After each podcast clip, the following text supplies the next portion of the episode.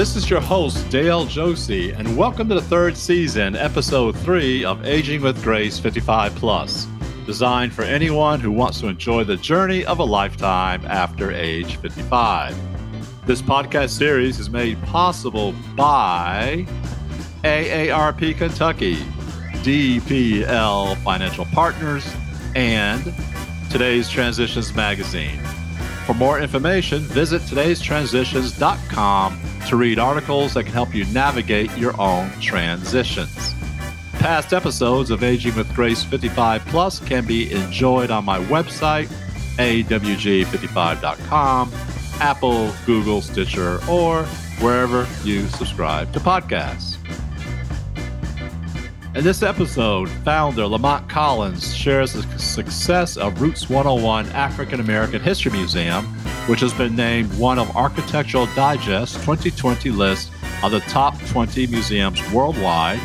It was also one of USA Today's top 10 best new attractions of 2021 and was a recipient of the 2021 Ford Foundation grant.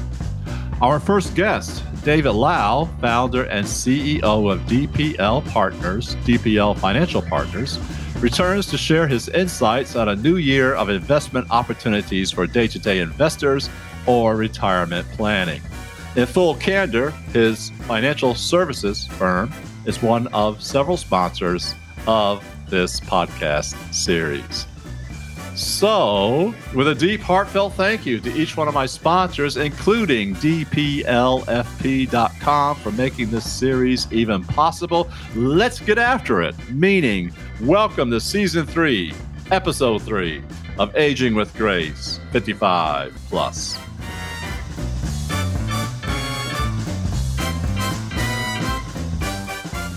With February being the uh, month of lovers, uh, with Valentine's Day and all that good stuff coming very quickly, I was reading an article in Psychology Today which talked about the origins of kissing.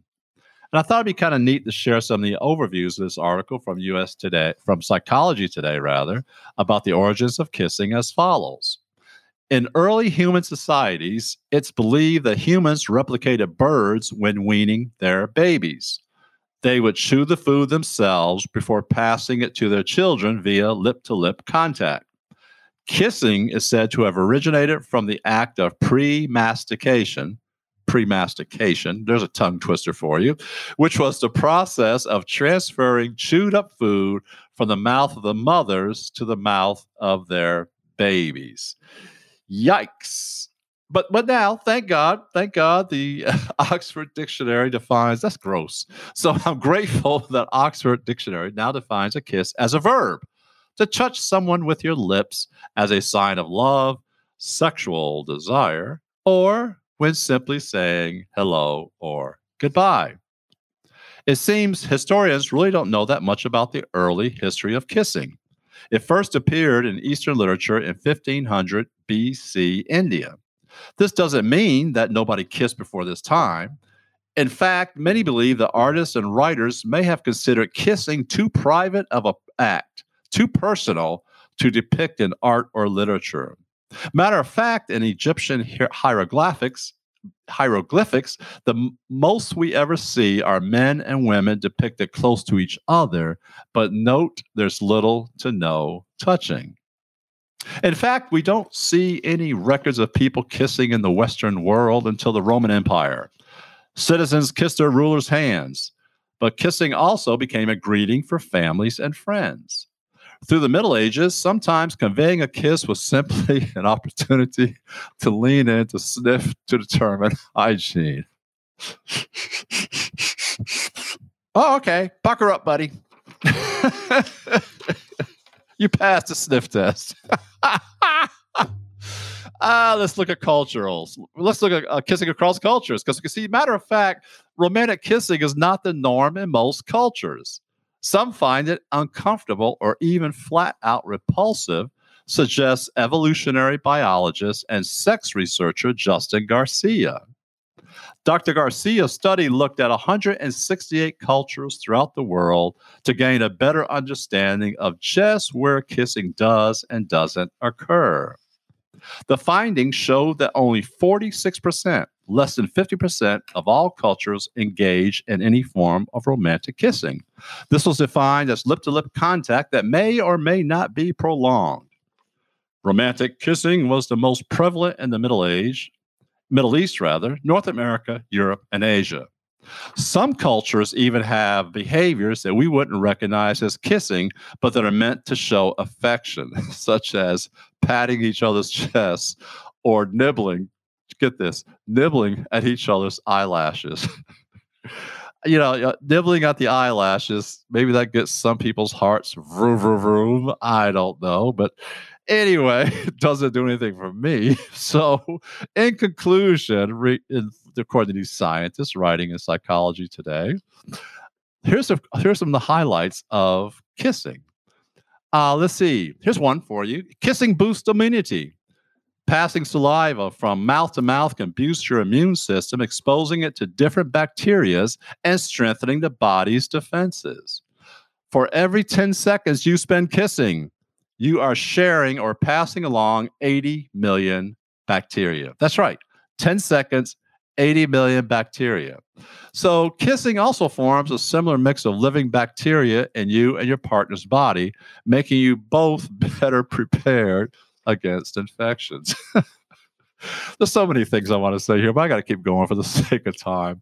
Um, and so here we go. Here we go. Top three things top three things why what kissing does for you. Number one, wish I had a drum roll. Number one, when when humans kiss, their brains release chemicals like oxytocin, dopamine, and serotonin.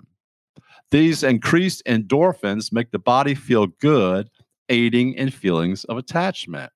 Number two, kissing burns calories.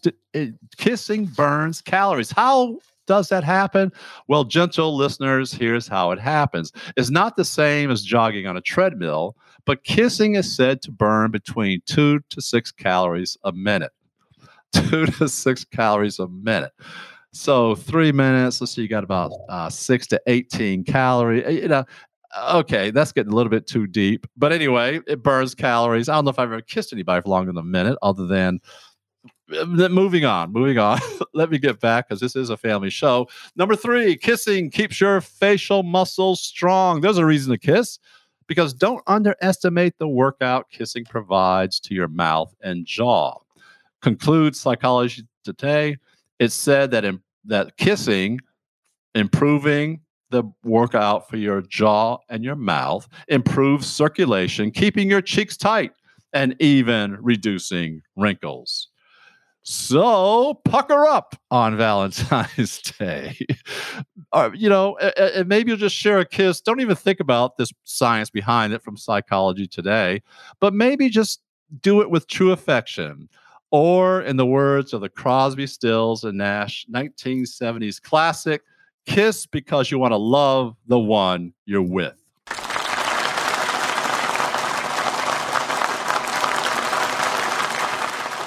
I'm pleased to uh, again welcome David Lau, CEO and founder of DPL Financial Partners, back to Aging with Grace.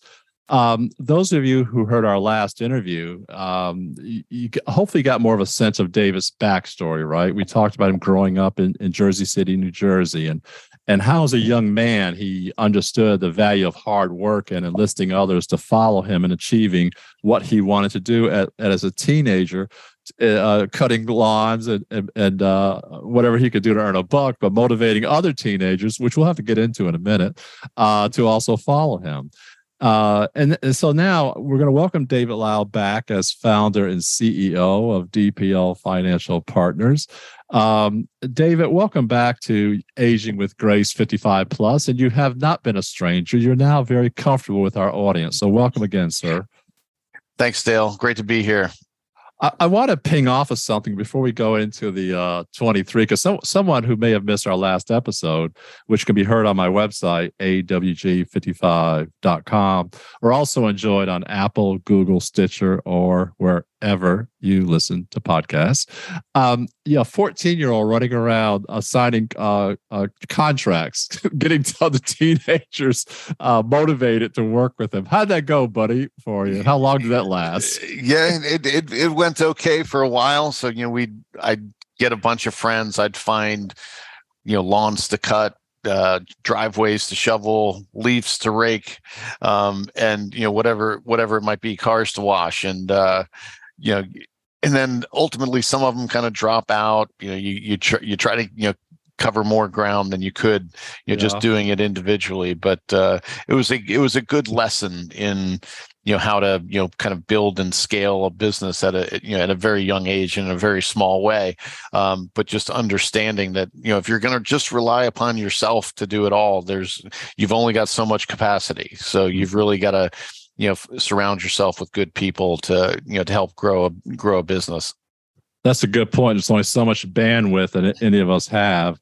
And I encourage listeners to listen to your backstory on the last episode, uh, season three, episode two, uh, which was uh, absolutely delightful. There is a carryover on that because we're going to talk about the market. We're going to talk about the crystal ball, but I really want people to continue to get a feeling for you, David, your warm personality, and how delightful you are to talk to. So here's something out of left field for you. Your first job, your first job out of college was working with Soviet bloc defectors to get them resettled in the U.S. That yes. sounds that sounds so 007ish, you know? Yeah, yeah, and it, it probably was a little more 007ish than I wanted it to be at the time. but I, through some odd circumstances, I got donated to this foundation that worked with the CIA to resettle defectors after they'd kind of been debriefed. Wow. So re- resettling means helping them find somewhere to live, find a job, just get acclimated, you know, to life in the US. So you get to meet some pretty interesting characters, you know, some ex-KGB people, ex, you know, you know politicians, academics, uh, you know military. Uh, you know, pretty interesting interesting job. That's pretty cool. So now moving forward, you'll be David Lau, aka James Bond. well, Jack Tom Clancy was on the board of directors there, so a lot of his Whoa. a lot of his stories with Jack Ryan, you know, were based off of the the defectors from you know that worked with the Jamestown Foundation. Oh my gosh, I love Tom Clancy, but I'm not going to follow that shiny penny because we could talk all day about. I this. know I've got great stories there. We have a new year you know and uh, there's there's got to be some things that are going on and I, i'd like for you to share some of your insights on several financial uh, uh, categories. First let's talk about industry products and players. What do you see there looking into your crystal ball for 23 industry products and and players. I mean there's there's been one of the things that you've seen a lot and heard a lot everybody's heard a lot about you know is you know uh, crypto you know crypto you know oh bitcoin oh and yes. and ethereum and all these things you know as, as, investments and that's you know as was shown in you know last year in 2022 you know very very risky stuff uh, to get involved in um, mm-hmm. so you know you have to be careful of some of those shiny new things sometimes. And you know what you continue to see in financial services that I, at least the good things i see you know coming out for consumers is more you know low cost products more smarter investing tools.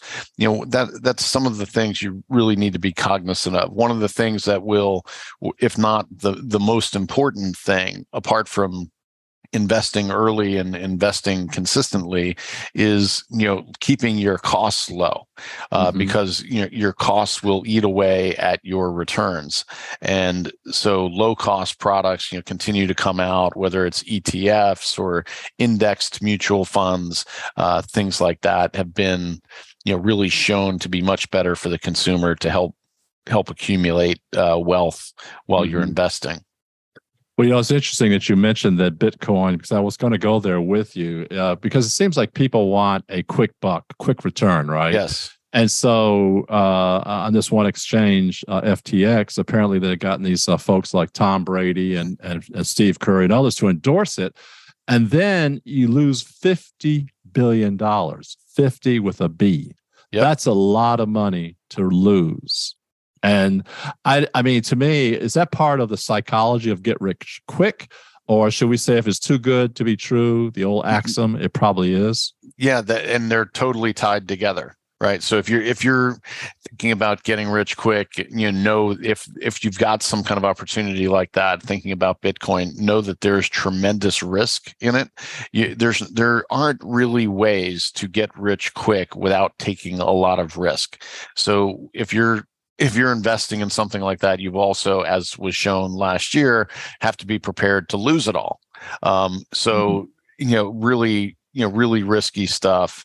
And if it again like you said if it sounds too good to be true it it almost certainly is. I can, I can remember some years ago through some kind of introduction I, I met a hedge fund manager who was telling me about his investment style and you know this particular strategy he had and he was making 96% returns year after year. wow, 96%. And, right. And I, and I thought immediately who in the world is giving you their money because that there's got to be something fishy here because nobody can do that nobody eh, when i was talking about index funds before let me explain what that is really quick and the, an index fund just gives you kind of a broad selection of say you know the S&P 500 the the largest companies in the country and just gives you an equal balance to them. Because what what studies have shown is that nobody can outperform the market. So you're just better off getting really low cost exposure to the market. So if anyone's pitching you that they're going to outperform the market, that that's just not true. Mm-hmm. You know, you know somebody might be able to do it one year and then next year they're not and the year after that they're not. And so um, that's you know that's what studies have shown. So be wary of of anybody, you know, selling you something that sounds too good to be true. Yeah, that's just scary because we all have our fears. And, uh, you know, one of the things for our listeners, if you have not heard it, because this was eye opening to me, but uh, you did a past show on a guaranteed income for life. And having a legal background, I was very wary, wary about saying anything's guaranteed for life. But when, when folks visit your website, WP, uh, WPFL, uh, P, uh, uh, I'm sorry, Dave. What's your website? Excuse me. DPLFP.com. Thank you. Thank you. I had there a tongue go. twister there. but we all people, go through it. Thank you, sir. But but um, you know, when you visit the website for WPLFP.com, you'll see a number of tools on there which are very user friendly, which do indeed guarantee income for life. I think I'd rather do that than buy a hundred thousand dollars worth of Bitcoin yeah, I mean, those are really opposite ends of the spectrum. You know, the kind of products we're bringing out are backed by insurance carriers, you know, large national carriers um, who have you know tremendous assets that they hold uh, in order to provide the guarantees that they that they do. So it's really on the opposite end of end of the spectrum. Yeah. We're we're selling um, you know certainty and we're selling security, um, which you know, and and there's got to be a little bit of both. You know, you don't necessarily want to be as far far out on the risk spectrum as Bitcoin. But you, you know, when you're accumulating and getting towards retirement, you do you want to take a little risk to get you know have some market exposure to help grow. But you also need that you know that risk mitigation and you know the the safer asset classes and one of the things that's really been happening over the last you know couple decades is it used to be you bought stocks and bonds, right? And they were right. kind of yin and yang. One's That's up, right. the other's down, and they provide, right. you know, what's called ballast to your portfolio. Mm-hmm. That doesn't happen anymore. You know, if you look at again 2022, it's what experts, you know, technically call a hot mess. Everything was down because everything's now correlated you know so it seems meaning they move together rather than in opposite directions mm-hmm. and because you have to think about the economy today. You know, today we live in a global economy. So you used to get diversification in your portfolio by investing internationally and domestically. Well, mm-hmm. international markets and domestic markets are tied together now. It's a global economy. Yeah. You know, stocks and bonds used to go in different directions. Uh, they don't anymore. They've, you know, they're all down majorly in 2022. Um, so where do you go to for safety in the portfolio these days? And really, I, I don't I don't think there's much left other than to go to you know protected products with insurance. Mm-hmm. That makes a lot of sense. That takes me to my next question. Uh, in for, for this year of uh, FY23, uh, what what are more trends that you see? I, I like the idea of the risk mitigation, uh, but are there other trends in the market that consumers need to be aware of from your perspective? Yeah, or well, take advantage you, of. Well, you've. I think one of the things is you know we've we've come out of a uh, you know a 20 year period really where interest rates had been declining declining declining um, and so you were getting very little return on anything that was paying interest you know whether it's a cd or a money market account or a bond anything like that. But now rates have gone you know started to go back up. They're still not near you know historical norms. Um, but you know looking at products that provide interest rates you know right now is a pretty good deal. Um, you know so and i would recommend recently most people have been going shorter duration meaning buy a one year cd because you don't want to lock in too long and you're not getting much more if you lock in for three years. Now we're seeing you know financial advisors you know and consumers going to five year and seven year products because you can lock in a you know five six percent return you know with those products. So that seems to be a you know a really prudent thing to do at this point in time because interest rates are projected to probably start going down mm-hmm. uh, you know soon once inflation gets under control yeah. uh, interest rates will probably go back down so if you can lock in at today's rates you know and get paid that kind of yield for the next five to seven years that that seems like a very safe and prudent thing to do Agreed. Agreed. As we go to our close, um, if and, and, by the way, for our listeners, we're uh, we hope you're enjoying my interview with David Lau as much as I am. He's the founder and CEO of DPL Financial Partners. More information can be found at dplfp.com. Um, David, for, for a stay at home investor, for someone who wants to get into the market, uh, what are some of the best practices for investors to find hidden gems, if you will, or or uh, or uh, uh, activities that they should pursue or or invest in? You mean in terms of you know researching or reading or? Yeah, yeah, yeah. I mean, I think I think the general, I mean, you know, Barron's, Wall Street Journal always have topical things, but the, you know, if you want to think about investing, you know, the the biggest thing to do is is monitor costs and and get low cost you know diversified you know investments so that you can you know spread your risk around and and look at you know a, a bunch of different things but keep the costs low. And if you're looking to insurance you know products you know annuities things that can provide guaranteed income or or downside protection. Our website is a great resource for that. We've got a lot of articles videos uh, webinars all kinds of things you know that uh, you know that are made available you know to people who visit our website you know that is that mm-hmm. is at you know dplfp.com uh, so good background you know easy to easy to use good resources for you know for individual investors we've got stuff that we create we've got academic stuff you know articles from you know from other sources as well i think for our listeners uh in visiting your website, something I found that I'm very technologically challenged. Right, uh, if I if my computer doesn't turn on, it's called tech because I don't have a clue what I'm doing. Right, but uh, when I went to your website, I found it extremely intuitive. I found it very easy to navigate and I found the information presented in such straightforward language. So I hope our vis our uh, anyone visits your website understands that that's what they're going to see and that's what they're going to get.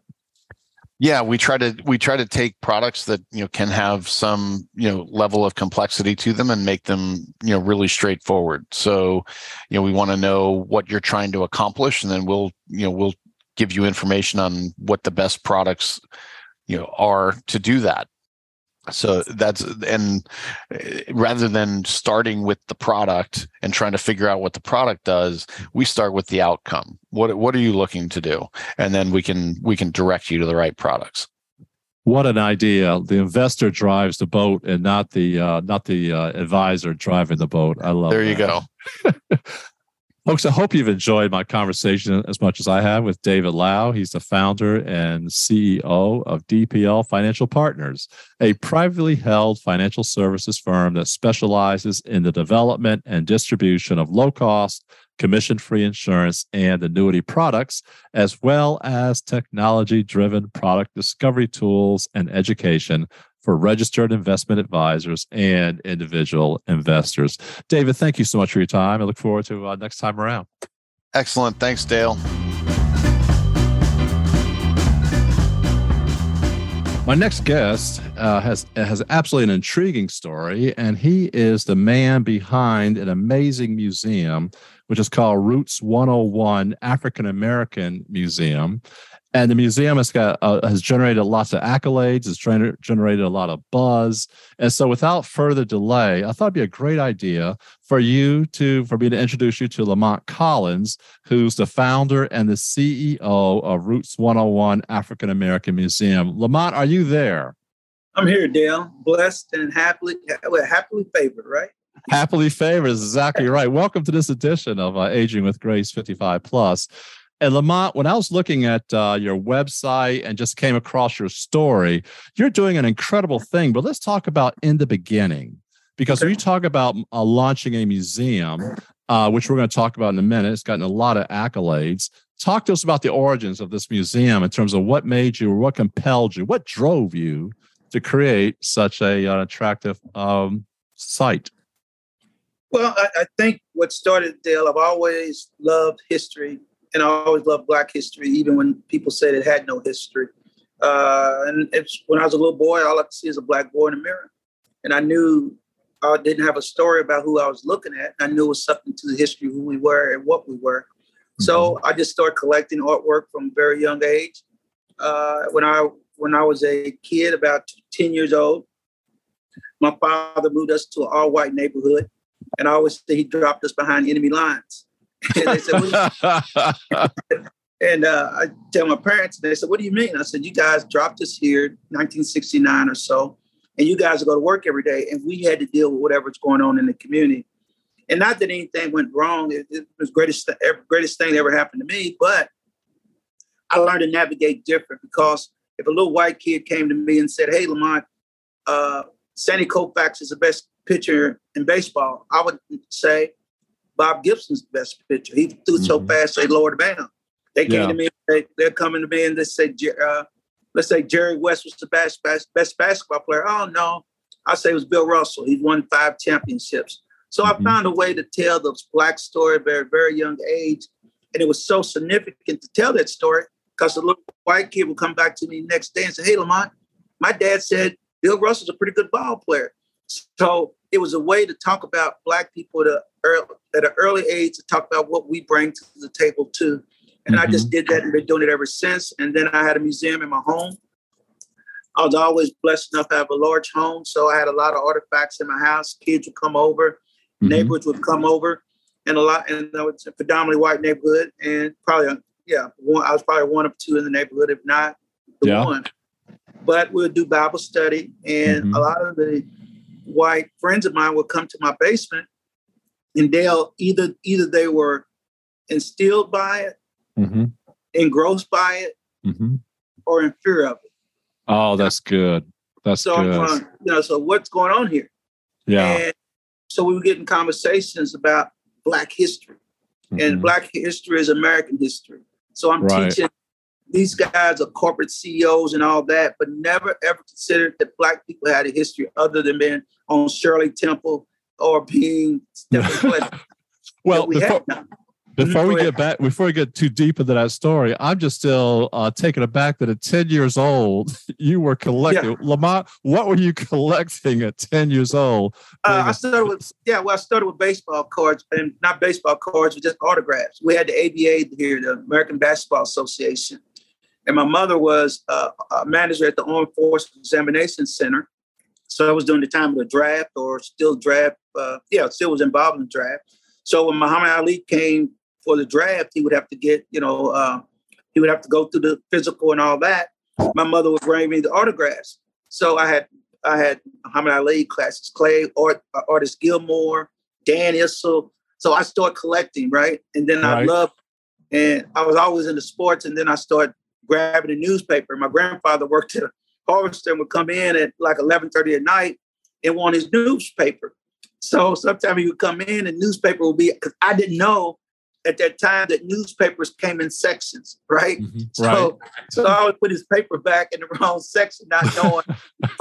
so, so he'll come, who had my paper? And I, I wouldn't say nothing. The only thing I did in the paper was take pictures. Well, I didn't take pictures out of his paper to the next day. Yeah. But I was looking but I was looking for examples at the time. It might have been, whatever the athlete, Dallas Thornton, whoever in Kentucky at that time that were great ball players.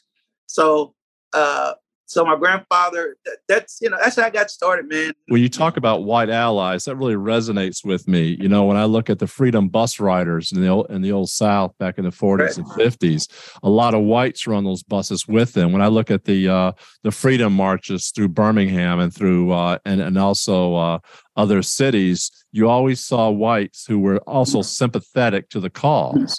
So how is it that those whites then were sympathetic to the cause, but now it seems like their feelings have been cauterized, mm-hmm. and it's like we're not going to fear this anymore. We're not going to feel this anymore, but we're going to fear this. And that Correct. to me is is dangerous. And that's why I think your museum, the Roots 101 African American Museum, is so critical as is this interview. Yeah, yeah. That's why I always say we teach the past, not we teach the future and not the past. If we teach the future, we won't repeat the past. And that's what's so beautiful about, America is, you know, at, at Roots, I call it a healing space. And what I say is that we pull the wounds of America out and we treat the wounds together. And the only way we can move together is, is to love each other. You know, we know for sure the dinner table is changing in America. Right. It's no longer, it's no longer the Leave It to Beaver table.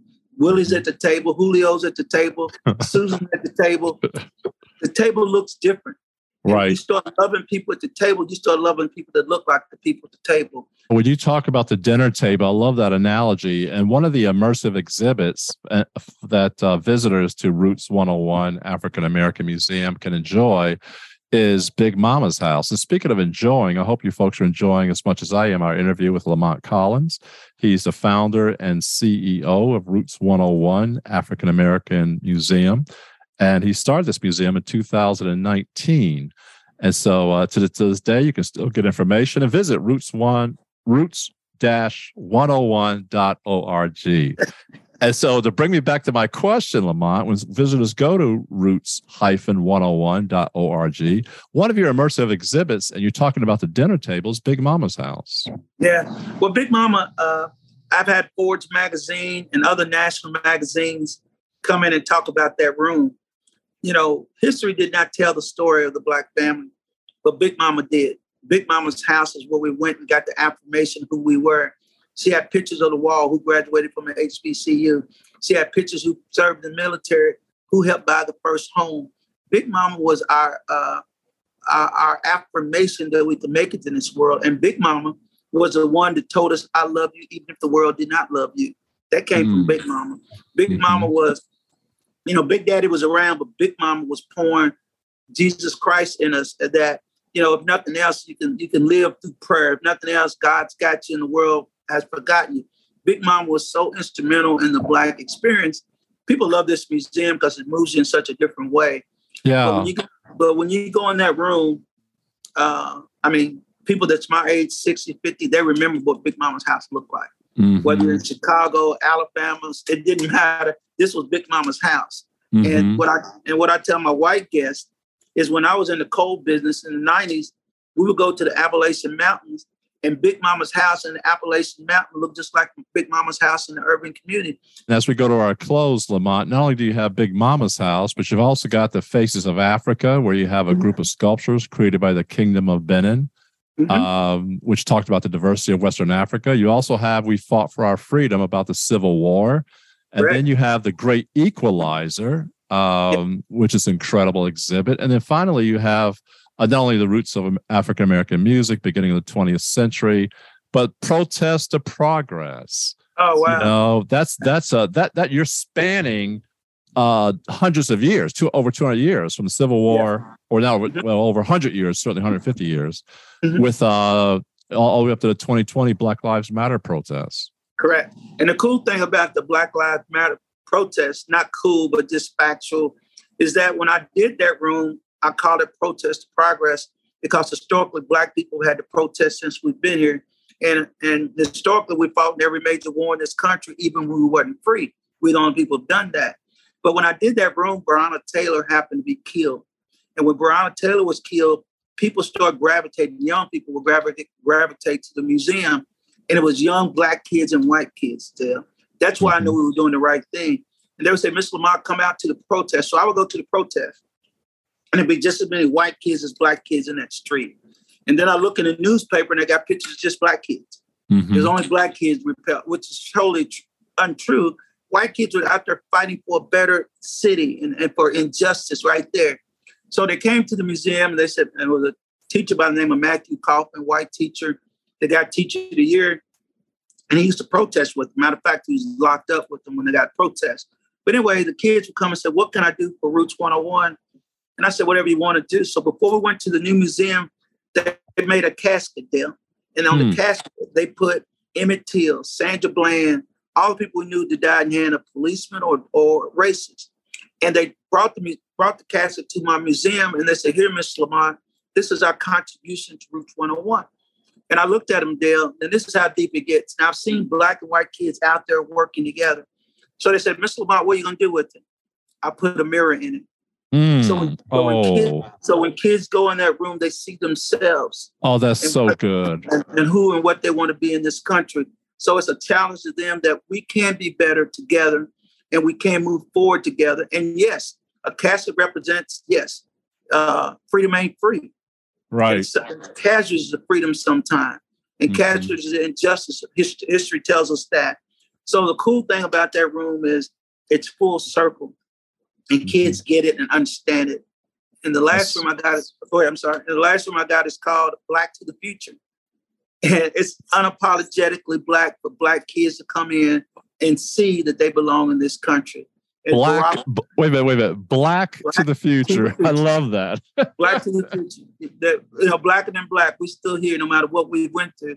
So in that room, you see Barack Obama, and then you see kids dressed up like lawyers and doctors achieving their goal just like Big Mama's house, the affirmation, but in Roots' house, I'll call it our house. When people come in here, I say Roots 101, they say our house, Roots 101, our house. Welcome to our house. So mm-hmm. when they're in that room and come out of that room, they see that they can be whatever they want to be. I, I ask kids bring, kids bring pictures of dressed up like lawyers and doctors because I'm yeah. giving the affirmation in the history museum that their world can come true.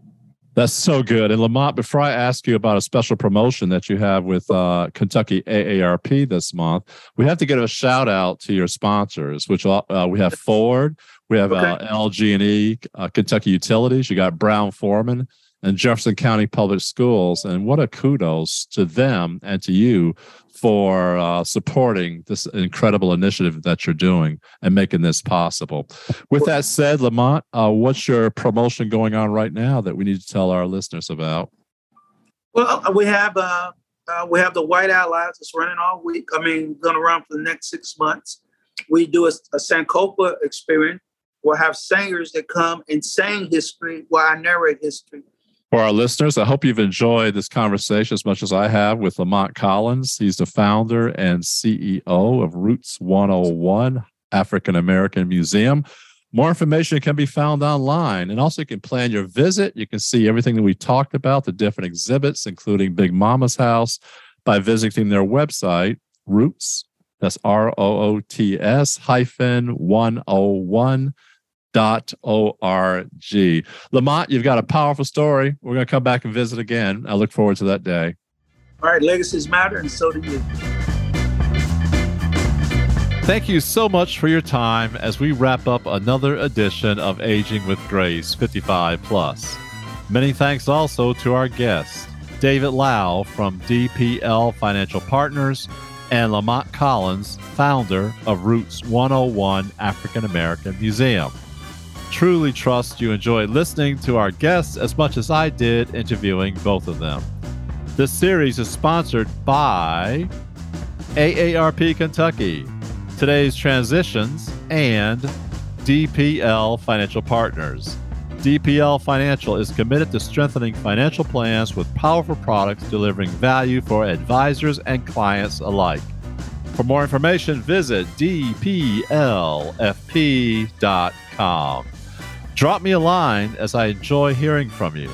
Please send it to Dale, that's me, D A L E, at AWG55.com. Remember, aging is not a time of diminishment, but the application of lessons taught by some of our best teachers, including experience. And now, as always, for the last thought of the day from James Clear, author of the book Atomic Habits Clear writes Good habits make time your ally. Bad habits make time your enemy. So until next time, this has been your host, Dale Josie of Aging with Grace, 55 plus.